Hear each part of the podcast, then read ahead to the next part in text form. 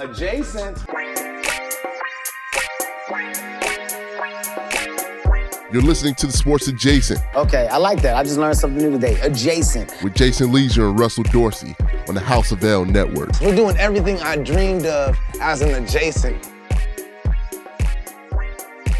We've somehow gone from I was probably the only person who knew that you went to Oral Roberts, and only Yeah. because we're friends and I know like your entire life story, to Right. now you can't stop telling people about it. You can't It's stop not- tweeting about it. You're wearing the shirt on Zoom calls. I mean, you want everybody. you- This is a major attention grab, Russ. No, no, no, no. Let's nah. If we're gonna do this, we gotta do it right. I'm one. Of, I'm I'm usually in all friend groups. Besides the people that I who are I'm friends with that went to ORU, and the only person that anybody knows that actually went to Oral Roberts, and That's so true.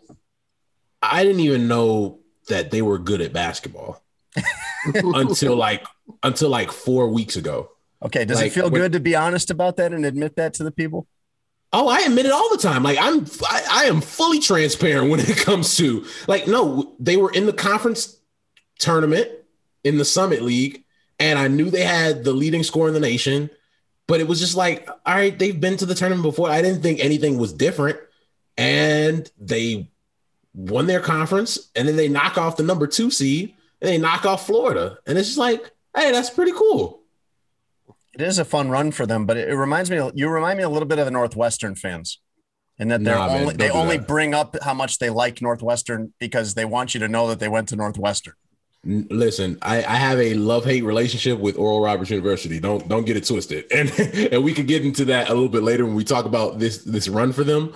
But no, it's it's I'm kind of just happy for like it's cool. Like this when I was covering the ORU men's basketball team when I was there for the student newspaper, they weren't good. Like they weren't not only making the tournament, they were not making the NIT and they weren't making the CBI. And I know people out there like, what's the CBI? Exactly. That's exactly the point. It's the NIT for the NIT. I'm It not is. sure. I'd heard of Oral Roberts, but I'm not sure if I would have known where it was if not for being friends Uh, with you. I know I know who the person was, uh, Oral Roberts specifically, uh, but I, I didn't I didn't know they had a basketball team. Like the funniest the funniest tweet I seen about it was from Russ, where he was like, "Y'all let a school with a curfew beat y'all." That was Hey, that's not bad. hilarious. Not bad. Um, they did. They did. Like- Like, yes, a curfew, honor code. Like, Oh wait, I- wait, so so is it like BYU then? Let's get it's into that kind in a it's second. kind yeah, it's kind of a like that. We'll get into it. We'll I- get I'm into glad it. we are glad to have you guys listening in to Sports Adjacent with Jason Lieser and Russ Dorsey. You'll also hear our producer Tony Gill chiming in. We're just getting into Russ uh, telling with a megaphone everybody he can that he went to ORU on, and that he somehow is associated No. with this Cinderella run that's sweeping the country. We Stop. We'll get back into that in a minute, but Sports Adjacent is brought to you by Obvious Shirts. We're really glad to have them as a sponsor. They've got all kinds of stuff up now. If you're getting ready to gear up for baseball season, they've got Cubs, White Sox stuff. They have a good shirt, Russ. If you've seen this commercial, probably for the last few months, they have one uh, for the Scoop There It Is commercial. Yes. Um, they have masks, which you're still going to need for a while, everybody. And uh, I, the, one of their shirts I really like is a Bulls shirt that says "Play like Jordan, party like Rodman." It's a solid shirt. And you can get that shirt at a discount by using promo code adjacent10, 10% off your order. They got a lot of great stuff over there for you. Take care of uh, our fine folks that help us keep the lights on here at Sports Adjacent. You got to spell that word right though. Adjacent. Yeah. You got you got to get adjacent ten. You have to spell that promo code correctly, Yeah. or else you'll get no percent off. Yeah, the zero percent off. We- Right, we that's don't want going to help you much. We don't Yeah. want the Oh, fun fact. I I won the fifth grade spelling bee at Cornerstone Christian School by spelling the word adjacent. How cool is that? Mm. What part of that is fun? I cause uh, first first all right, man. First, relax. Second of all, to win a spelling bee as a kid, like that's Oh, I am pretty- glad you won a spelling bee. That's impressive. Like that's pretty cool. Like my mom was there. But she had to go because you know she had to work. I was hoping like, oh, I won, like I get to go home early. It was it wasn't like that, but no, it, I spelled the word adjacent. Like it was a cool feeling. Okay, good job. I'm glad that you won that. That's good. Good job. Yeah.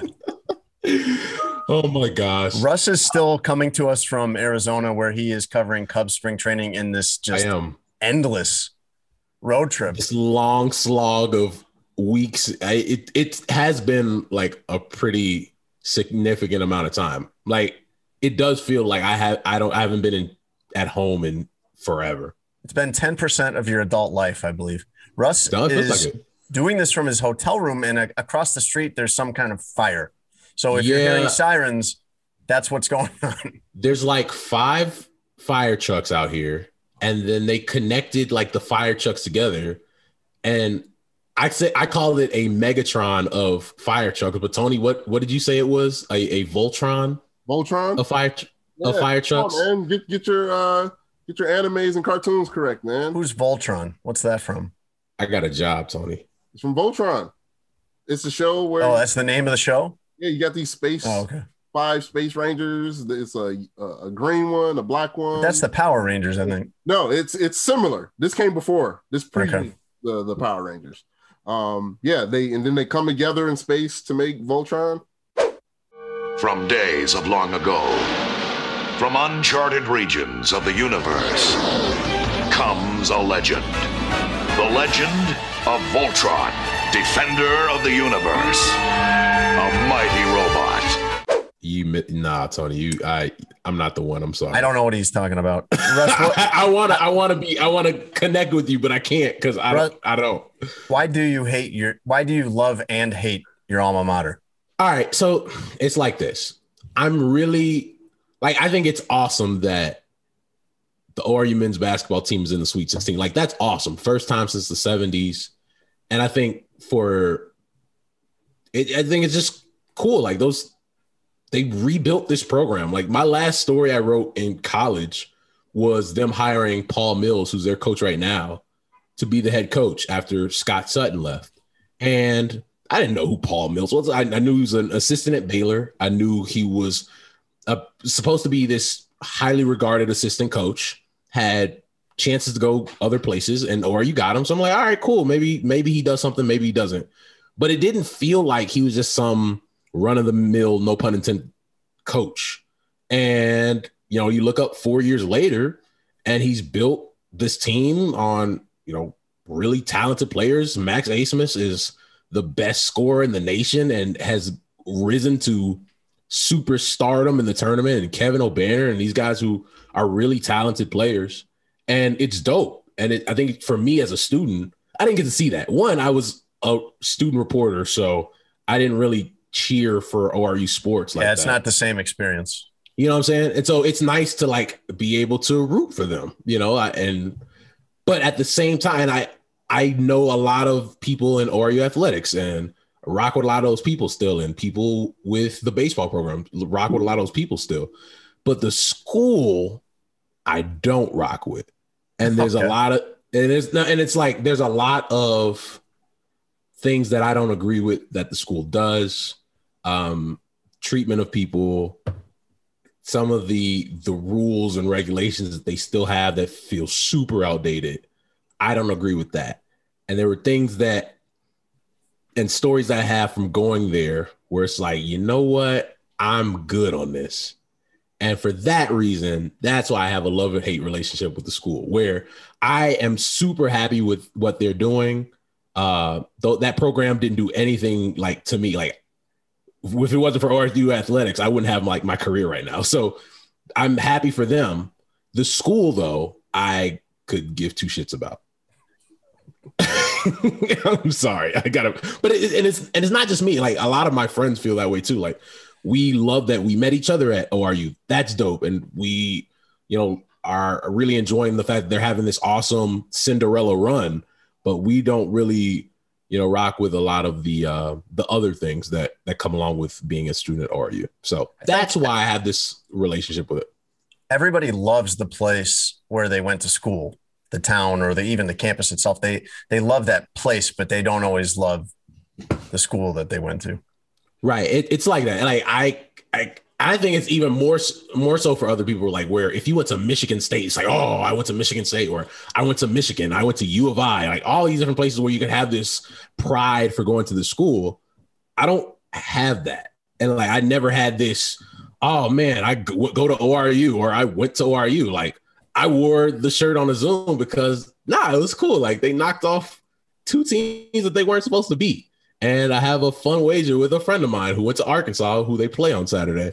And so that stuff's cool. But it's just like, yeah, I, I don't have this uh this tie to the school or my alma mater like a lot of people do. So that explains why you'll see me enjoying this run. But also I'm gonna keep it a buck about how they giving it up over there. I have one really important question for you about this before we move on, unless you have more to say about this. No, no, no, go ahead. Okay. Tony, we might need the Ask a Young Person music for this. Do you have it? No, I'm sorry, I was not prepared. Okay. Great, great producing as always. you Okay. gotta you gotta put that in the post. Okay. All right. Oh. Okay. So go they played Florida, Russ. Okay. We're going to do Ask a Young Person without all the expensive imaging that we're paying Tony to do. Right. We pay Tony all that money for. What go. Oh, they played Tony, Tony's just over there counting cash, dancing. Right. They they played Florida and beat Florida. All right. well, One of the Florida players, I noticed this tattoo that he has. Tre Mann, he has on his right shoulder a 100 emoji tattoo. Did you see this? It's Yes. bright red. First off, I'm not sure bright red is ever a good color for a tattoo because it immediately looks like blood to me. But my question for you is: Is that a good tattoo? Uh I think it's subjective, but I wouldn't get it. But that's just like it's not we I've seen weirder tattoos, but I personally would not get that as a tattoo. Tony, Um, I don't have a tattoo, so I don't have a feeling either way. Um, I, I guess it's cool. I mean, if, if you like it, I love it. All right. I'm, I'm not gonna Nah, nah, that's hate. I'm That's hate. That's hate. uh, tattoo. nah, if you hear folks say I, if you like it, I love it, that's that's big hate. I mean, half the experience of getting a tattoo is regretting it later, I think. But that one looks particularly like one he he might not be so good. I mean, we might not be using emojis forever. But people always know. Like people from our this this last couple generations will know. Ah, I know what he was getting at back then. Just that he keeps it 100. Ye- yes, Jason. Okay. well, all right. Well, message received then. that he keeps it when you know that's and that's why I call you 75 years old. Like you have your little mug that you're drinking tea out of, not even coffee, tea. And If it was coffee, it'd be decaf coffee at this hour, Russ. We're recording Nope. this at 9:30 at night. And uh I'm surprised I'm awake right now. see, and that's why you rent music and movies from the library. And speaking of, so our young friend Tony Gill made his first trip to the library. Like you guys documented it. I saw the footage. Tell me, Tony Gill, what that experience was like for you to step foot into a library. Well, Russ Dorsey, um, as you know, my my my famous proclamation about libraries went completely viral over the weekend. Um, a lot of engagement, Oh, you know, a lot of uh, a lot of input into uh, the library. Something that I didn't see before. I you know I didn't not saying anything, but you know I, I didn't see a lot of tweets and messages about. Oh man, I'm going to the library. Oh man, you going to the library? I, am just saying. I'm just saying. Nobody. we have we have on before. Twitter right now. We've got two thirds of our show. We've got Russ clamoring for attention for having gone to ORU, and we've Oh got gosh. Tony. We've got Tony clamoring for attention for his willful ignorance and his refusal to ever go to a library. There's way more clamoring for Tony Prou- from Tony. proud on day that. for you two. Hey, I'm just saying, nobody was talking about libraries until I started talking about libraries. So, hey, I'm just putting it out there. So, Ru- we- Russ, it was not good. It was not good. It- Yeah, this didn't. um, this was not a life changing or opinion changing event for Tony. I want to hear why it wasn't from Tony, and then we'll get to you. Yeah. Um, what I found out and what I told Jason once we left, the biggest thing that I learned going to the library was this is an excellent place for naps. Like instead of instead of like when I was You're grinding hearing this, right? You know, I'm hearing it. when when I was grinding it out in my earlier career, you know, trying to I, I, I would sleep wherever I could, basically, Right. you know, just to pick up naps. Um, yeah, libraries are really dope to take naps. I mean, there's a lot of space in there. It's quiet. Like I could have, I- I was in a safe space. You know, like I, I didn't feel like I was gonna get robbed or anything. So that was like that realization like made me mad a little bit, but I got over it after a while. So yeah, all, all the stuff there. Like we looked at a map or something. We we, pulled out a map of Florida and we and we watched that or looked at that. But the but the map was in what from 1995 or something. So none of that stuff existed anymore anymore anyway. But uh, but yeah, I mean, they hired a lot of black people, so that was cool. We were getting desperate Tony, on the tour. Wait, wait a minute. Wait a minute. Wait a minute. So there, there are a couple things, Tony. Like one, I, I'm glad that they are hiring black people at the library. That that makes me happy. Two, I think you you missed entirely the the attraction and draw for libraries, which which are books. Like you jumped to a whole bunch of stuff, and book never came out your mouth. Well, he no, he no, no, Russ. He got excited about one area where he found comic books, but Yeah. then he immediately complained that these comic books were too old. Yeah, yeah, that's the only thing. I might as well just go to the comic book store and get get the new ones. Um, I did I did get excited about the one section. It was like uh, it was like a cross between sports all on one side and sex on the on the other side. So that section seemed very interesting. Like why why was that placed together? What what? Cool, I like, just you know. I just left him there and came back like a half hour later. uh, you know, there's. No, I'm not gonna do it. No, we're not gonna do that. Um, so so Tony, you were getting your thrills in the sex slash sports section, while Jason, you did what? I just was wandering around. I the, this tour went off the rails pretty quickly, Russ. Where you're trying to you're trying to show him all the good things about the library that everybody knows, even my children know, and Tony is just not impressed. He's on his phone. I I, did think this this was my fault going to the map area because I thought you know we're getting desperate here. We got to get his attention. He says there's a map room on the fifth floor. I'm like, who doesn't love maps? Maps are awesome. Everybody likes maps. And uh, you know where on how you can't get maps like this on your phone. Um, and uh, we went to find maps, and we couldn't find things we were looking for because these maps were from 1994, which was a little bit of a problem. Um, so a couple things. 1994 is the year I was born. Um, two, Also, the year those maps were born. two. Why of all the places in the library, uh, why the map section? Russ, I tried everything by that point. I, we went through the music section, we went through the science section, we went through great literary works, reference books. I mean, you could go into the library and come out like come out as a lawyer slash doctor slash cartographer if you wanted to, and none of that impressed Tony whatsoever. And finally, we're just we're I, just as a last gasp, I was like, let's look at the maps. Let's go to the map room. I mean, a map room sounds cool. So so how? it, it did not pan out. No, it, it doesn't. Um, uh, how how long was the total experience at the library for for young Mister Tony Gill? Oh, how long were we there, Jason? What? 20 minutes, 25 minutes? y'all didn't even give it. A, y'all didn't give it an hour. We were there for at Oh, least an now. hour and a half. Nobody we were stays in there the for at least an an hour. hour and a half. Tony, Hour and a half, right, two hours, Russ, is the answer. So, so the, I'm assuming the truth is somewhere in the middle. So let's say 45 minutes you guys spent. Why is the what are you talking about? The truth is somewhere in the Well, middle. Tony, Tony saying they was y'all was in there for 20 minutes. You saying an Tony hour and a has no credibility. Tony has no We were in credibility there for, on this there's no way entire we were in there for an No, hour. we, we were in there for an hour and a half to two hours. No, there's no, No splitting in the middle between what I say and what Tony Gill says. I'm gonna say 45 minutes. So in that 45 minutes, I've heard Tony say the only thing that he enjoyed was the sports sex section where he was getting his thrills off while you walked around aimlessly in the library. But is that is that all, Tony? Is that all you got from from this trip, other than this is where Um, Jason Lieser spends his time? uh, also, I uh, I recognize that another reason why I won't be frequenting the library, um, where the single ladies at, man? Like, come on, you guys are Oh, trying this to didn't interest. come up the other day. I didn't know that's why you were there. I mean, I was See- peeping. I'm like, all right. Well, you need a college. Yeah, that's what college this is the- library is. If this is the spot, right? It's got to be some some some women here, right? No, No. So No. Tony, No. so Just infinite knowledge and education. That's all. all right, Tony, this is where we make our money here because now we're getting somewhere.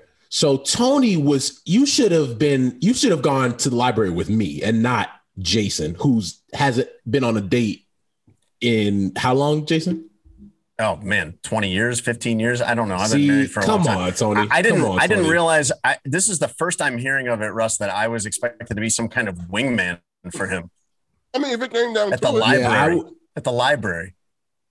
you you have a uh, wonderful union with your lovely wife Ashley, but Yeah, yeah, Tony should have called. Tony should have called me for this one. Like we could have been. Oh, you should have called it anybody else. If uh, uh, yeah, I, I, and also Russ, I'd love to see you get that call of, oh hey Russ, it's Tony. Um, can you come to the library and be my wingman?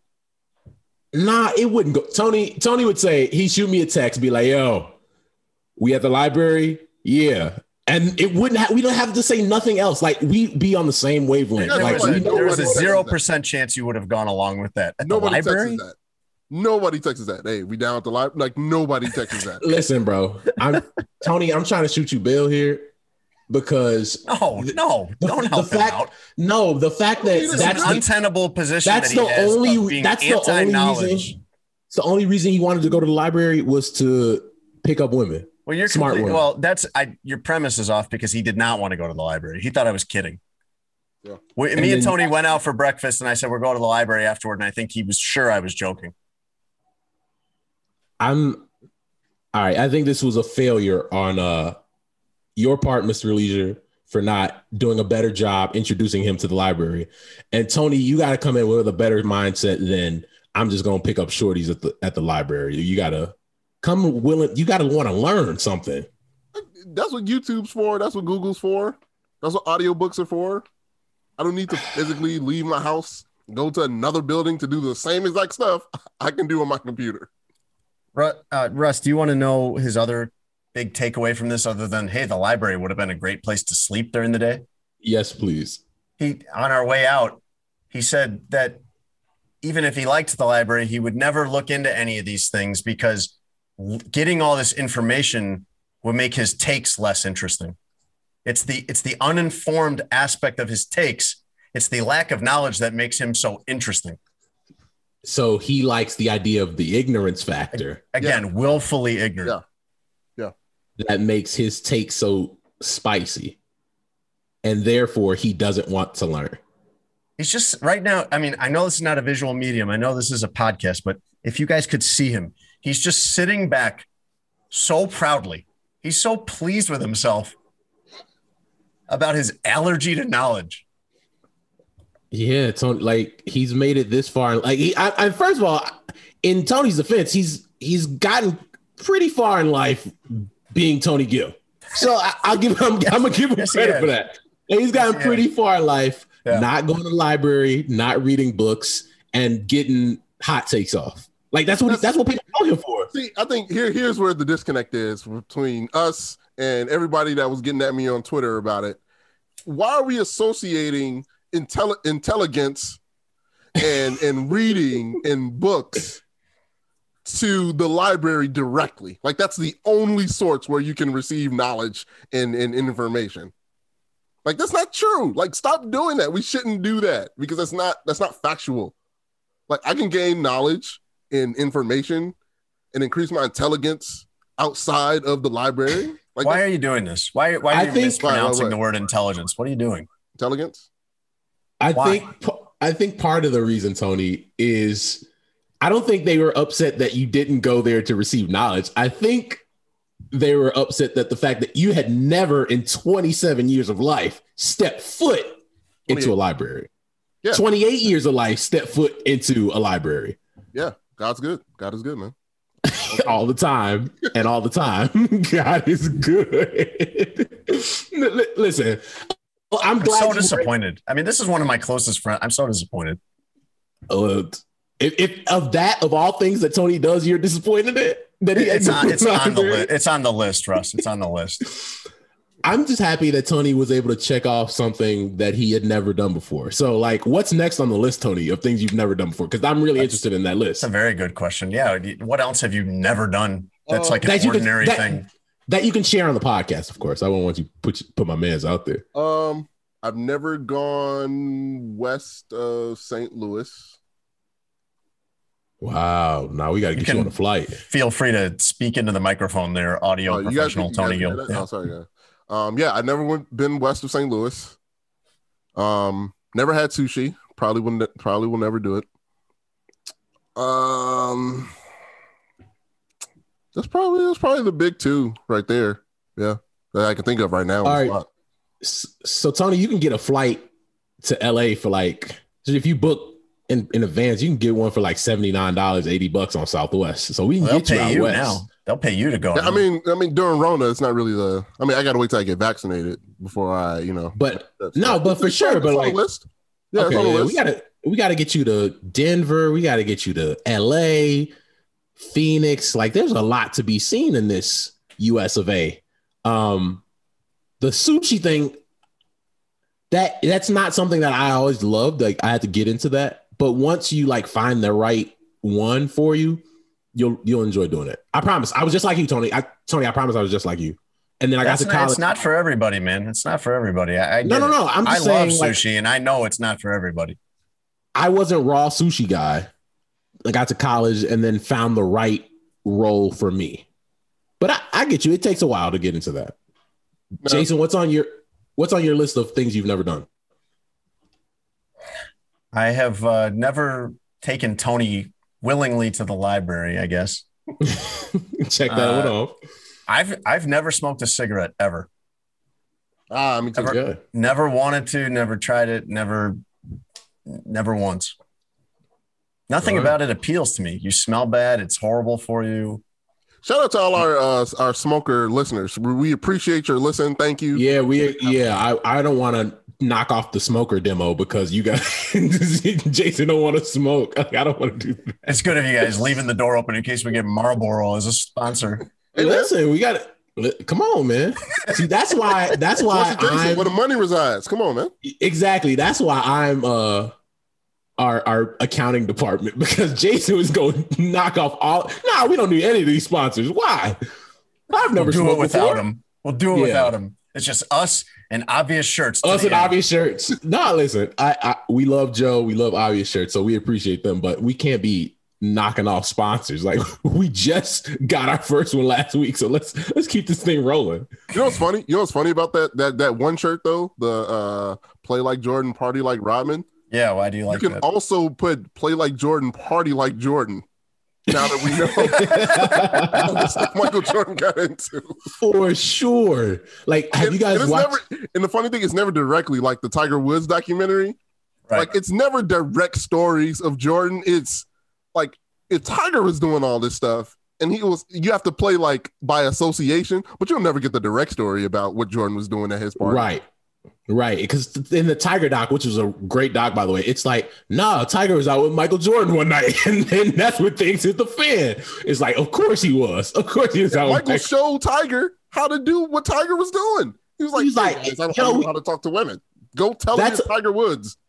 That was hilarious, by the way. Like, Tiger's just chilling in the cut, billionaire golfer, sitting by himself, lonely as a mother in, in the club.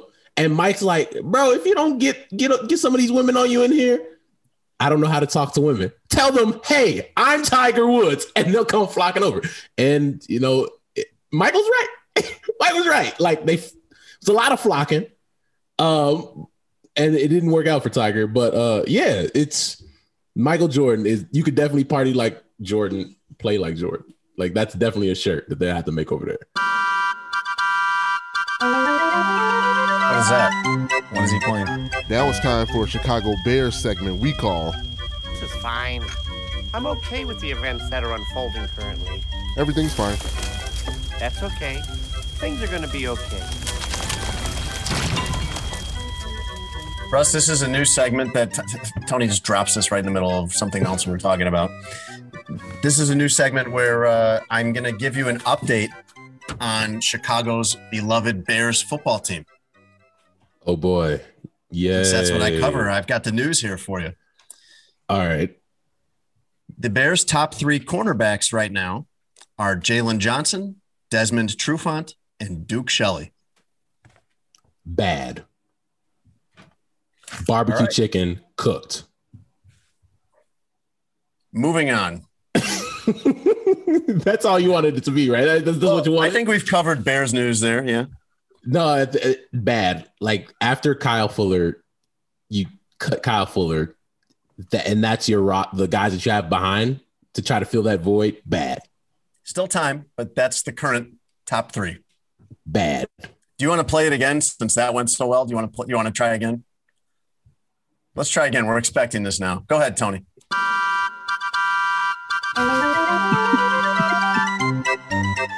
Now it's time for a Chicago Bears segment we call This is fine. I'm okay with the events that are unfolding currently. Everything's Fine. That's okay. Things are gonna be okay. It's all perfect. That's uh, Russ. Who's here? if you take out the one great season that he's ever had, Andy Dalton is behind Mitch Trubisky in career passer rating, completion percentage, and touchdown to interception ratio. It's a lot of uh collaboration that went up there at uh George Halas Drive up in Lake Forest, and they collaborated on that. Miss me with that bullshit. Thank you, Ryan Pace. I'm sure Tony will throw another one of those at us uh, later in the show.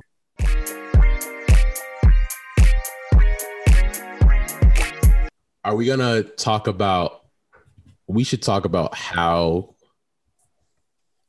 bad the NCAA is, and how they tried to float the the weight room for the women's tournament. Like uh, people wouldn't notice that they had like two dumbbells in a conference room, a conference center and said that's that's where you need to be. I like that they they had no idea that people were going to tweet that out. Apparently, Right. There were going to be photos shown. I mean, the swag bags too. There were. Did you see that? There were pictures of I- the, the Yeah. men's swag bag was like an entire bed set. It took up the entire hotel bed. The women's was you could have fit it into one of my children's backpacks. There was like a water bottle, some alcohol wipes. That- that's you know it. what was the best part? You know what was the best part, Russ? Was that the uh, they each got a puzzle because that is something people have been doing during the pandemic. These were kind of pandemic themed a little bit. Um, and the men's puzzle was something like 500 pieces, and the women's puzzle was something like 200 pieces.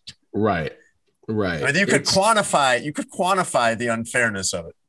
it's I just I don't know who is the decision maker that says, all right, men's weight room, state of the art. We need to have squat racks, we need to have dumbbells, we need to have all the the equipment.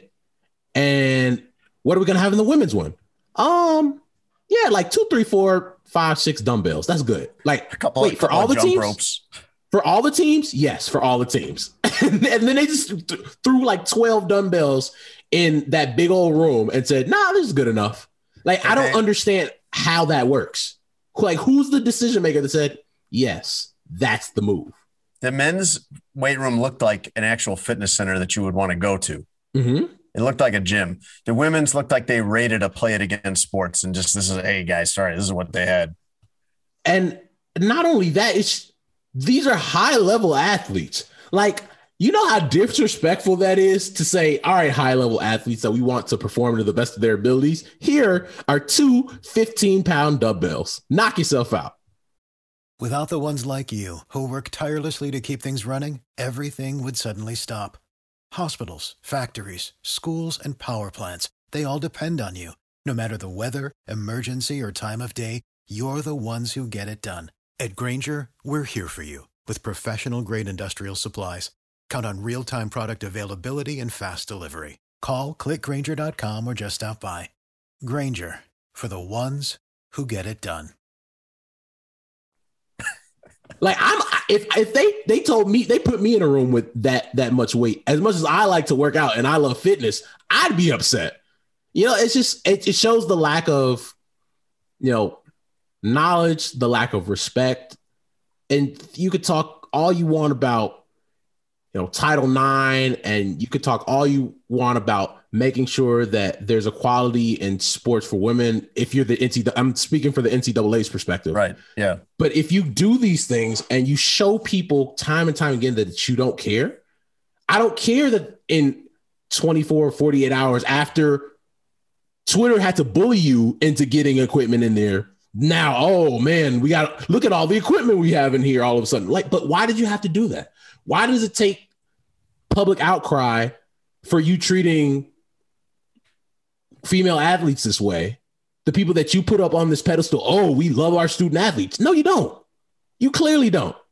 Because if if if you loved your athletes, you wouldn't put them in a position where they have to to work out with less than appropriate equipment. You know, that's how you get somebody hurt. You know, and, and, that, and I think that should be the important thing. Like, we want to keep athletes healthy. We want to keep athletes safe. If somebody goes out there and tears an ACL or blows out an Achilles or whatever because they didn't have the right equipment to work out with, you would look so terrible. You already look bad, but like you look even worse. So I don't, I don't want all this. We apologize. It was a mistake. We didn't have the space. Like, no, like miss me with all that, man. Like you just don't care. You can talk all you want about, oh well, female uh, women sports don't generate the revenue that. Stop, stop. It, it's not even about that. Well, if when you they, have, when they did care, it took them about 1.5 seconds to correct it. By the way, right over overnight they fixed it when they decided that they did care. Right, because they Go it's going to be a, Uh, a, a shitstorm from Twitter and Instagram and public outcry, and now it's all right. Now we got to save face and get this thing right. Where I, you, you I just I hate the oh people are upset now. Let me do the right thing. Right. Like why should you just do it? Do it right the first time. Like you you have you have the money to do it. You're the NCAA. You're an ATM.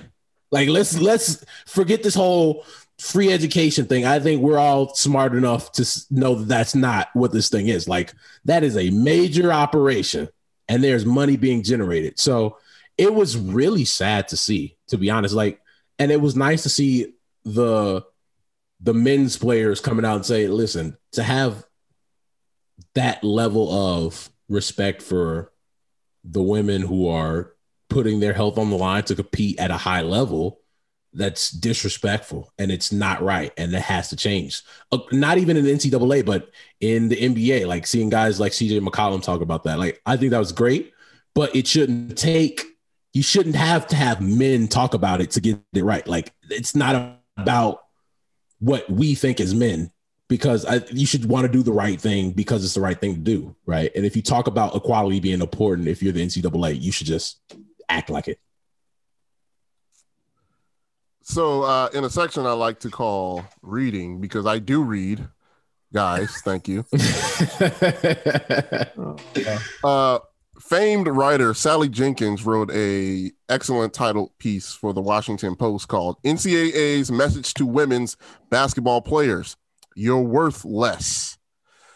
Um, and in it, I encourage everybody to go read this because it is very informative about the details of how women's basketball at the at the collegiate level is handled.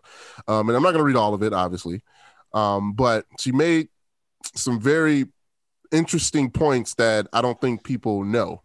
So, in the men's tournament, if you win one game, you get a small payout for your school. Mm-hmm. Um, and obviously, athletic department does right. The athletic department. Not the players, yeah. Right, the players. Thank you, thank you for clearing that up, Jason. Um, and obviously, if you win the whole thing, you get a lot of money. Uh, the women's, and this is a an example. The finals four. This is quote from her piece. The women's final four is an annual sellout when they were having fans. And ESPN mm-hmm. paid five hundred million dollars for a TV contract bundling the tournament the tournament with 24 championships. Do you know how much this is for an example? Uh, Connecticut, Stanford, or Baylor will get for winning in the women's tournament? Nothing. The, N- the NCAA provides no payouts to women at all. So the case that women's basketball does not make money is in fact a lie. Uh, mm-hmm. and it's and in this case, the point is they just don't care. They don't even factor them in into any revenue sharing whatsoever, even though the women's basketball collegiate section is valuable and making money, but they do not even consider them people at this point. It's, Mhm. it's like a charity case that, but they continue to make money off of.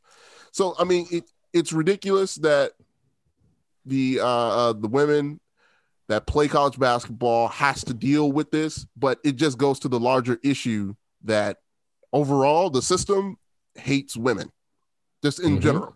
The system hates women.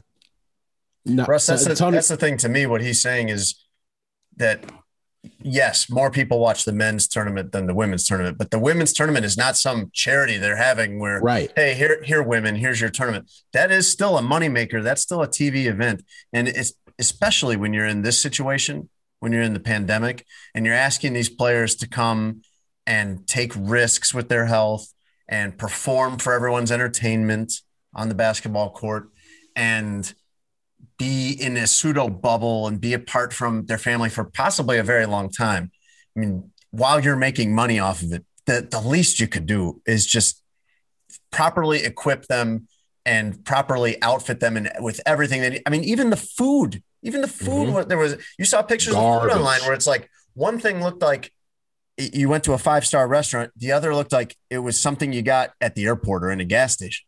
Right, a frozen a frozen TV dinner or something like that. No, Right. it for sure. And Tony, thank you for bringing up that piece. Like that's great. Uh, I was I was honestly just when I started, I was just speaking from the human element. But you guys are 100 percent correct. Like I understand the business aspect of women's sports, especially like you think ESPN is airing the Final Four for for for women and th- they're not paying for that. Stop.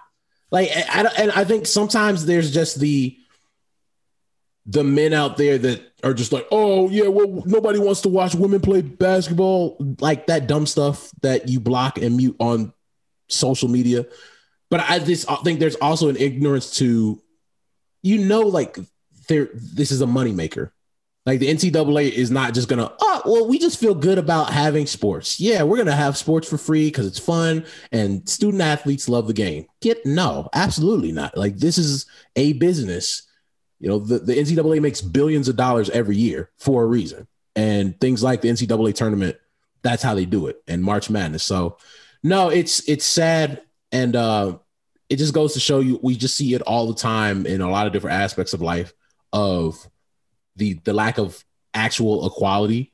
And there's this fake level of you know we want to do better when entities like the ncaa show that they don't. And as long as nobody points it out we're going to act like none of this exists. Because if nobody pointed that out we we a lot of people would have never known that things like this were going on and that the the conditions and the quote unquote swag bags that they were getting and the food were less than the men were getting. It's incredible. The same guy has been in charge. Mark Emmert has been in charge of the Mhm. NCAA for 11 years now, more than a Don. decade. And I mean, think about all the bad things that have come out about the NCAA during that time. The, I guess that's the move now is you just, when everything points to and all of the public outcry says you should resign, it just don't. Yeah, or you could pull a we had no idea. That that one gets you that, that people that's the that's a new one. We had no idea. And you say it like that with that level of shock, and people like, oh well, maybe they didn't have no no idea. But no, the NCAA, I, I have no clue how he's still, you know, dodging bullets, whether it's after the Larry Nassar stuff and after you know, the way you're treating women in the NCAA tournament. Like these are big things. And yet, mm, no, uh, he's he's chilling. Well, I think it they get a lot. How they get away with it is they disperse, right? Like I couldn't tell you the name of the guy that runs the NCAA. Like I, I couldn't tell you. Well, like well, they- I just told you what it was. It's Mark. Emmert. but Okay. they they do a great job of blame the NCAA, not the entire system, right? Not the schools that have partnered. Like Baylor, Baylor basketball is great right now on the men's side and on the women's side. Mm-hmm. How come they they aren't saying anything? You know, like they're all in cahoots with what's going on. And I think that's how nobody gets nobody gets called for their job, right? Nobody gets blamed for it because it's all of their faults. And they all are equal in in the blame of this. Um and that's why he's going to keep going on because these people are still in power. Yeah, when you're when you're complacent and that's that's a lot the big part of the problem where people just say, "Ah, well, that's just how it is." No. No, that's not just how it is. And we we have to get to a point where we call things out like that. Like so that's why we need people to call out, you know, the NCAA for having these conditions for the women who are going to play in the NCAA tournament. Like you have to, because once you get to the point where that's what that's what that entity wants. They want you to say, "Oh, well, that's just how it is," and we kind of just have to, you know, go about our business like nothing's going on. That's how things. That's how you don't get changed. So I think it's important to continue to to have these discussions and hold people accountable, hold entities accountable uh, for you know less than standard conditions. So no, it's it was sad, and and I hope we can continue to to get stuff like this out of here, man, because that is just not right.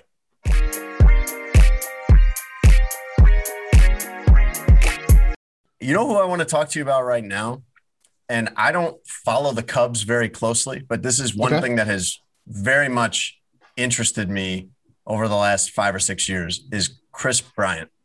This mm-hmm. he seems unpopular. Am I reading that right? That Cubs fans seem to not like him for whatever reason. Very underappreciated by Cubs fans. Yes, I'll say that.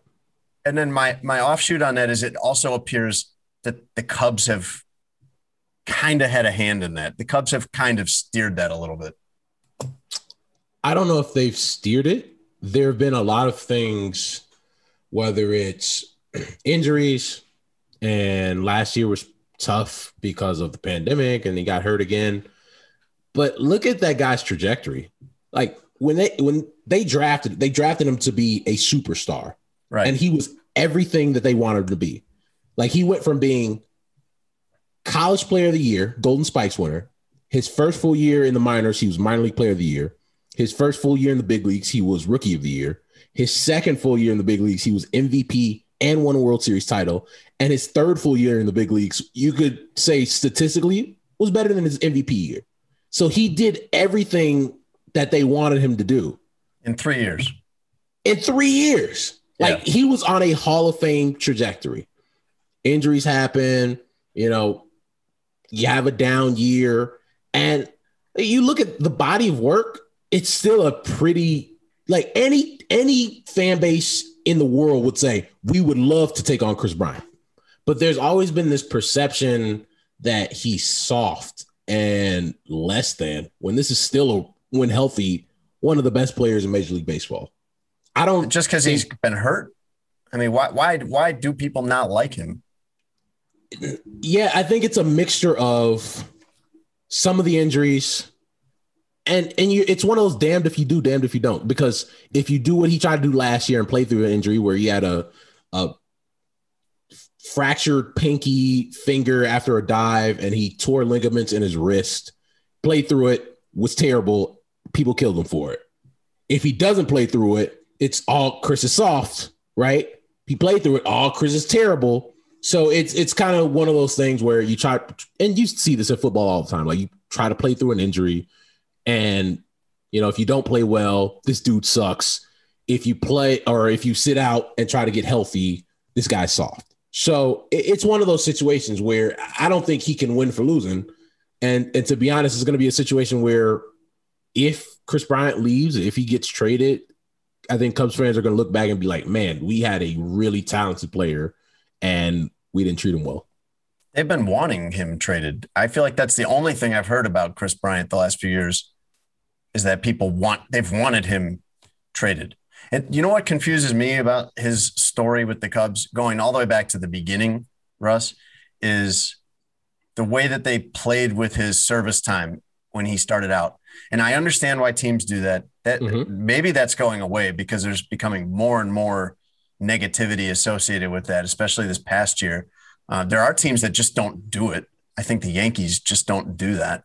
Um, but I never understood that from the standpoint of you think this guy is that good and going to be that important for that long, and this is how you want to start that partnership? Every team does it, including the Yankees. One, two. I, I under I understand what you're saying as far as if this person is going to be as important as you expect him and you drafted him to be, why would you then go and manipulate service time? And it's a fair question. It's a logical question. It's a question. If you talk to any executive, they would say, no, you're right. But teams are within the rules doing it. And that's where the fight comes in. Like, there is this loophole in the current collective bargaining agreement where you can say, okay, we don't have to bring this player up necessarily, and we can get an extra year of club control. Or for everybody out there, in layman's terms, you get an extra year on that player's contract before they hit free agency. So instead of bringing them up at 21 years old and having that guy hit the free agent market at 28 years old, you could say, ah, we'd like to keep for an extra year. So once they play in the minor leagues for a certain amount of time, you can bring them up in the middle of the year, and therefore you have them for an additional year.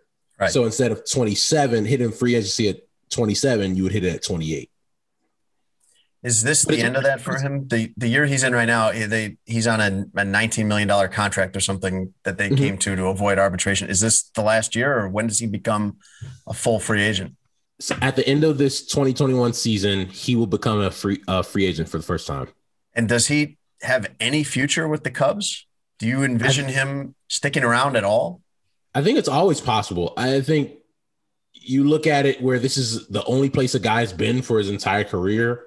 He loves it in Chicago. He loves, regardless of all the other stuff, he loves playing here, playing at Wrigley Field here, as in Chicago, not in Arizona.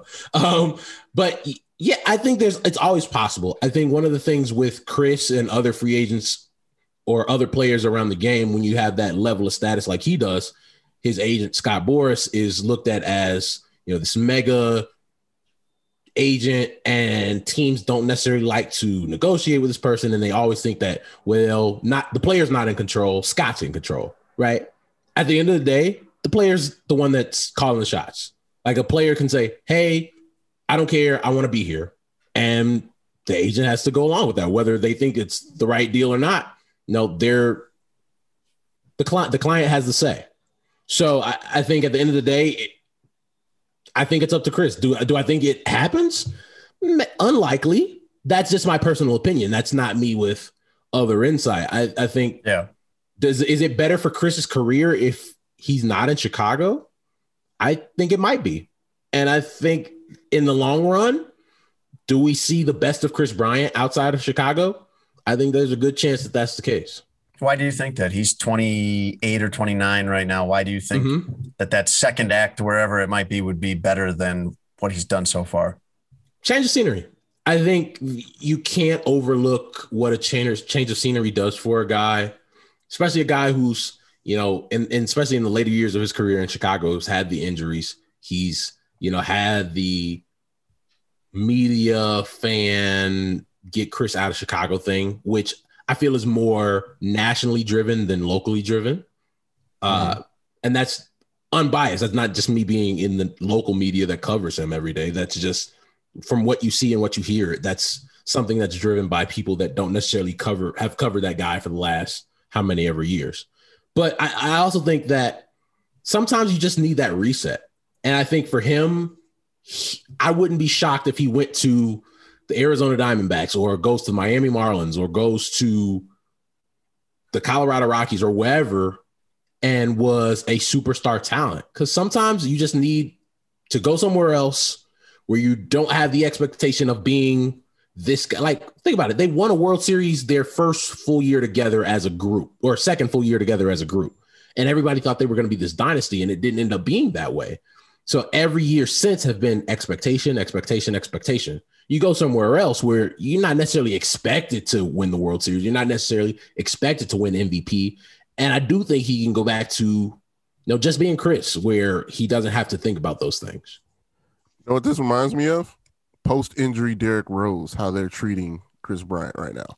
I think that's a very good Where- comp, Tony. where like I mean you have this MVP, you have this superstar talent, and he's given all he's got, but for some reason, like with with Derrick, the city split, you know, on him Mm-hmm. between you know the people that uh that understood Derrick, that understood where he was coming from, that uh that knew him on on that level versus uh you know Bulls fans. Um and that kind of line was split and I feel like with Kris like for some reason there's there's been this split of of fans who just want him out of here for I mean, what? Like he's Yeah. been, you know, one of their what top 3, top 2 players his entire time. Like he's the one with the MVP. Who else has an MVP? I mean, Javy was close, you know, came in second, but he didn't win it. Like Kris Bryant is the MVP. And it's just crazy how people always lean management on this stuff. Like they lied to him. They lied to him when he was coming up for for no reason other than the extra year. But Mhm. to Jason's point, if you if he's this star, which he has been, um, obviously before the injuries and, and some stuff like that. But if he's the star that you projected him out to be, the extra year is not going to matter because you're already going to redo his contract before he even sees that extra year. If he's the guy that you want him to be, so why make him mad from the jump, saying, "Oh, well, you need to work on this." Oh, I magically got better at it 14 days into the regular season or so, or His defense. He got better on his defense Right. in those extra two weeks, Tony. And then These are right. yeah. These are all things. If you talk to anybody in baseball, whether it's reporter, player, executive, these are all known things. And Tony, you're saying everything that I've asked people. Where it's just like at, at some point, what does it matter? Like if you like this person, isn't there just a point where you just say, you know, we're gonna have to pay this person three hundred million dollars anyway, right? And there have been an uncapped sport, Russ. I got it. No, I'm saying, but it's Yeah. like think about Fernando Tatis Jr. The Padres brought him up at 20 years old. And you see when you let a talent like that play at the big league level, what that turns into. It turns into somebody who's now going to be the face of baseball for the next 10 years. And they paid that guy. They said, listen, you're a stud. We're going to give you all this money right now. Does it help us on the back end? Maybe. But no, look, here you go. We want you to be our franchise face. Here's your money. And every team doesn't think that way. And I think because of teams are within the rules, you can get away with it. But I think the whole idea of service time manipulation, it's the dark side of baseball. It's the dark side of the business of baseball. And I think in this upcoming CBA, where like I was the at the end of the season, the collective bargaining agreement in baseball is going to be done and they're going to have to redo it. It's going to be a fight because players like Kris Bryant, players like Jarred Kelenic uh, for the Seattle Mariners, who their former CEO of the Mariners, Kevin Mather, talked publicly on record about how that team manipulated the service time. You know, with Instead the of Cubs, it lying was- about it. Yeah, instead Right, of making instead up a of lie lying- like the Cubs did. like they, he talked about it on a Rotary Club call, like of all the places, a Rotary Club call. So, Well, um, you know, th- Russ, you talk at Rotary clubs. I talk at Rotary. We all know, hey, there's no telling what's going to come out of one of our mouths at the local Rotary Club. the funniest thing, like a week before that A story came rotary out, I- phones involved. no, Tony, no. no. the funniest thing, a week before, I did talk at a, a legit Rotary Club meeting, like not a Oh, joke. you I did? Oh, you're serious? I did. I'm dead serious, and it was great. And we didn't talk about service time manipulation. So how that guy got there, who knows? But no, I, I think it's gonna be a fight, and this is definitely gonna be a major thing that comes up in this labor negotiation because players are fed up and players feel like if I'm if I'm good enough to make your 26 man roster, I should be there. Whereas you can't tell me I need to work on something when we all know I'm one of your best players. I'm one of the best 26 players in the organization. Like you could talk about development, you could talk about me needing to learn things and all this other stuff that teams tell players. At the end of the day, if I'm good enough to make this team, I should be on the team.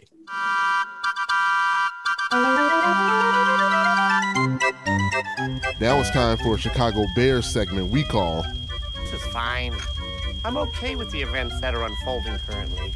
Everything's fine. That's okay. Things are gonna be okay. Again with this? I think this is my best work production wise. R- Russ really had a bunch of momentum there, and you felt like now's a good time for this. I think uh, I'm gonna get tired of this really fast with all the Russ, sad speak- Bears news. Speaking of underappreciation, Mm-hmm. the Bears will report to camp in late July with Allen Robinson and Akiem Hicks, arguably their best player on either side of the ball, angry with them. Here's here's my thing with the Bears and their management. I think far too long in the organization, you have George McCaskey and you have Ted Phillips, who know nothing about football. Let's put that out there right now. And you bring Ryan Pace in to be your head of football operations and your general manager. And you've given this dude almost a decade to get it wrong. And after that almost decade of getting it wrong, you get on a Zoom call with the media for 45 minutes and say the word collaboration 17 times. And because you collaborated with Ryan, you said, you know what? You can stay. And I don't care what they say, they gave that dude a contract extension, and that's why they won't talk about it. This has been another Bears update. And once again, everything's fine. Back to Kris Bryant, Russ, when you were going through a lot of different things uh, in his career, I know you have been around him quite a bit, as much as you could be, I guess, the last year and a half, uh, Zoom calls, and now maybe some more in person conversations. What's your read on him in terms of where he's at as as a player, as a person right now, coming to what could be the end of his Cubs career, coming up on age 30? What, what's your read on Kris Bryant overall? Yeah, talked to him in group setting last week and going to talk to him actually one on one later this week. Uh, either the day this comes out or the day after or the weekend. I'll Um, be able to read that in the Chicago Sun Times. Yeah, you can, where we both work. Um, sh- I think Kris is at a point in life where he's married now, he has a kid now, and he's kind of been through the whole thing. Like he's been through the ups and downs of being a Major League Baseball player. And I think he's getting to the point in his life where he he wants to just be who he is. And it's no more, I have to be perfect for everybody. I have to do this, I have to do that. Like he just and he talk, says it all the time. He just wants to be Kris and have fun. And I think sometimes you hear that from a player and you're just like, all right, whatever. That's, you know, player speak. But I do think with him, I think that is who he is. Like I, I think he's a carefree guy. And because he's this carefree guy, I do think sometimes people take that as weakness when he just doesn't, you know, he doesn't show as much emotion as other players do. And and that's his prerogative. But I don't necessarily think that I think he's at a point in his life where it's not about taking care of everybody else because you know I, he had to be the number one draft pick and the MVP and the people everybody looked to and Kris Bryant the All Star and now he just kind of wants to be Kris Bryant the baseball player where there's not all this other stuff. It's just go out there, come to the ballpark, play the game, go home. Like it's it's not all the extra stuff. I don't. I feel like that's not important to him. And I, if you asked him straight up, I promise he would tell you, "I'm not an extra stuff guy. I'm just Kris."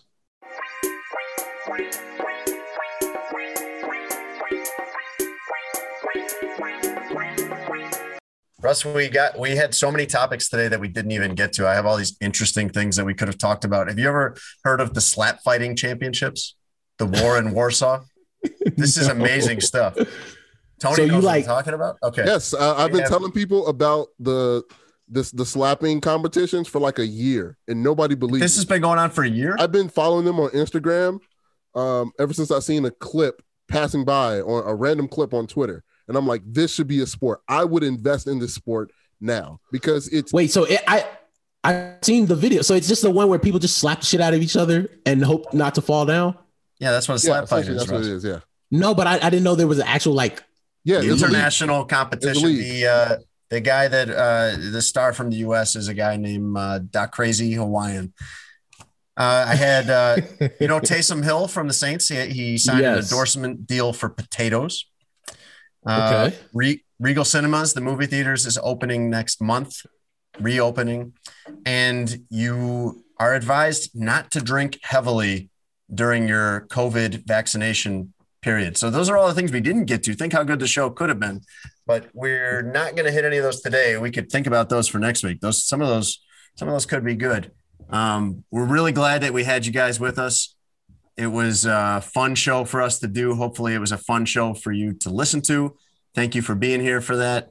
Thank you to Obvious Shirts for sponsoring it. Don't forget, if you do order something there, which you should, they have really cool shirts to use the promo code adjacent10. Uh, make sure, what else, Russ? Make sure that they, they find us on iTunes. iTunes, Spotify, wherever you find your podcast or listen to your podcast, hit us up there. Go to uh, on iTunes when you go find the podcast, give it five stars, subscribe, even leave a nice comment. We actually got out. oh my gosh! Now we got to talk about this before we end the pod. So I was late one night. I we're was doing the wrap through- up cadence there. Nope, You're, you're going to nope, reopen can- it. Okay. Yeah, You got got, it was, it's okay. So right. I, I want to hear what, the, what, what is this? What happened? so Did we I was going. rating? I was going. Yeah, I was going through one night, and I was looking to see how many people like were no, because people have been really liking and sharing the podcast, and I go down to our rating, a lot of five stars, but somebody gave us a one star review, and it was kind of one of those things where I should know not to like let that bother me, but I'm I'm not gonna lie to y'all, it kind of bothered me. I bet it was Hogan Johns. It it was. Thanks for listening to Sports Adjacent with Jason Lieser and Russell Dorsey. Be sure to download, subscribe, and give the podcast five stars. You can check out the latest episode of Sports Adjacent on all digital streaming platforms. I'm very much adjacent. For a couple hours, I thought I was hood. But then all that happened, I was like, you know what, James? You adjacent to the mother.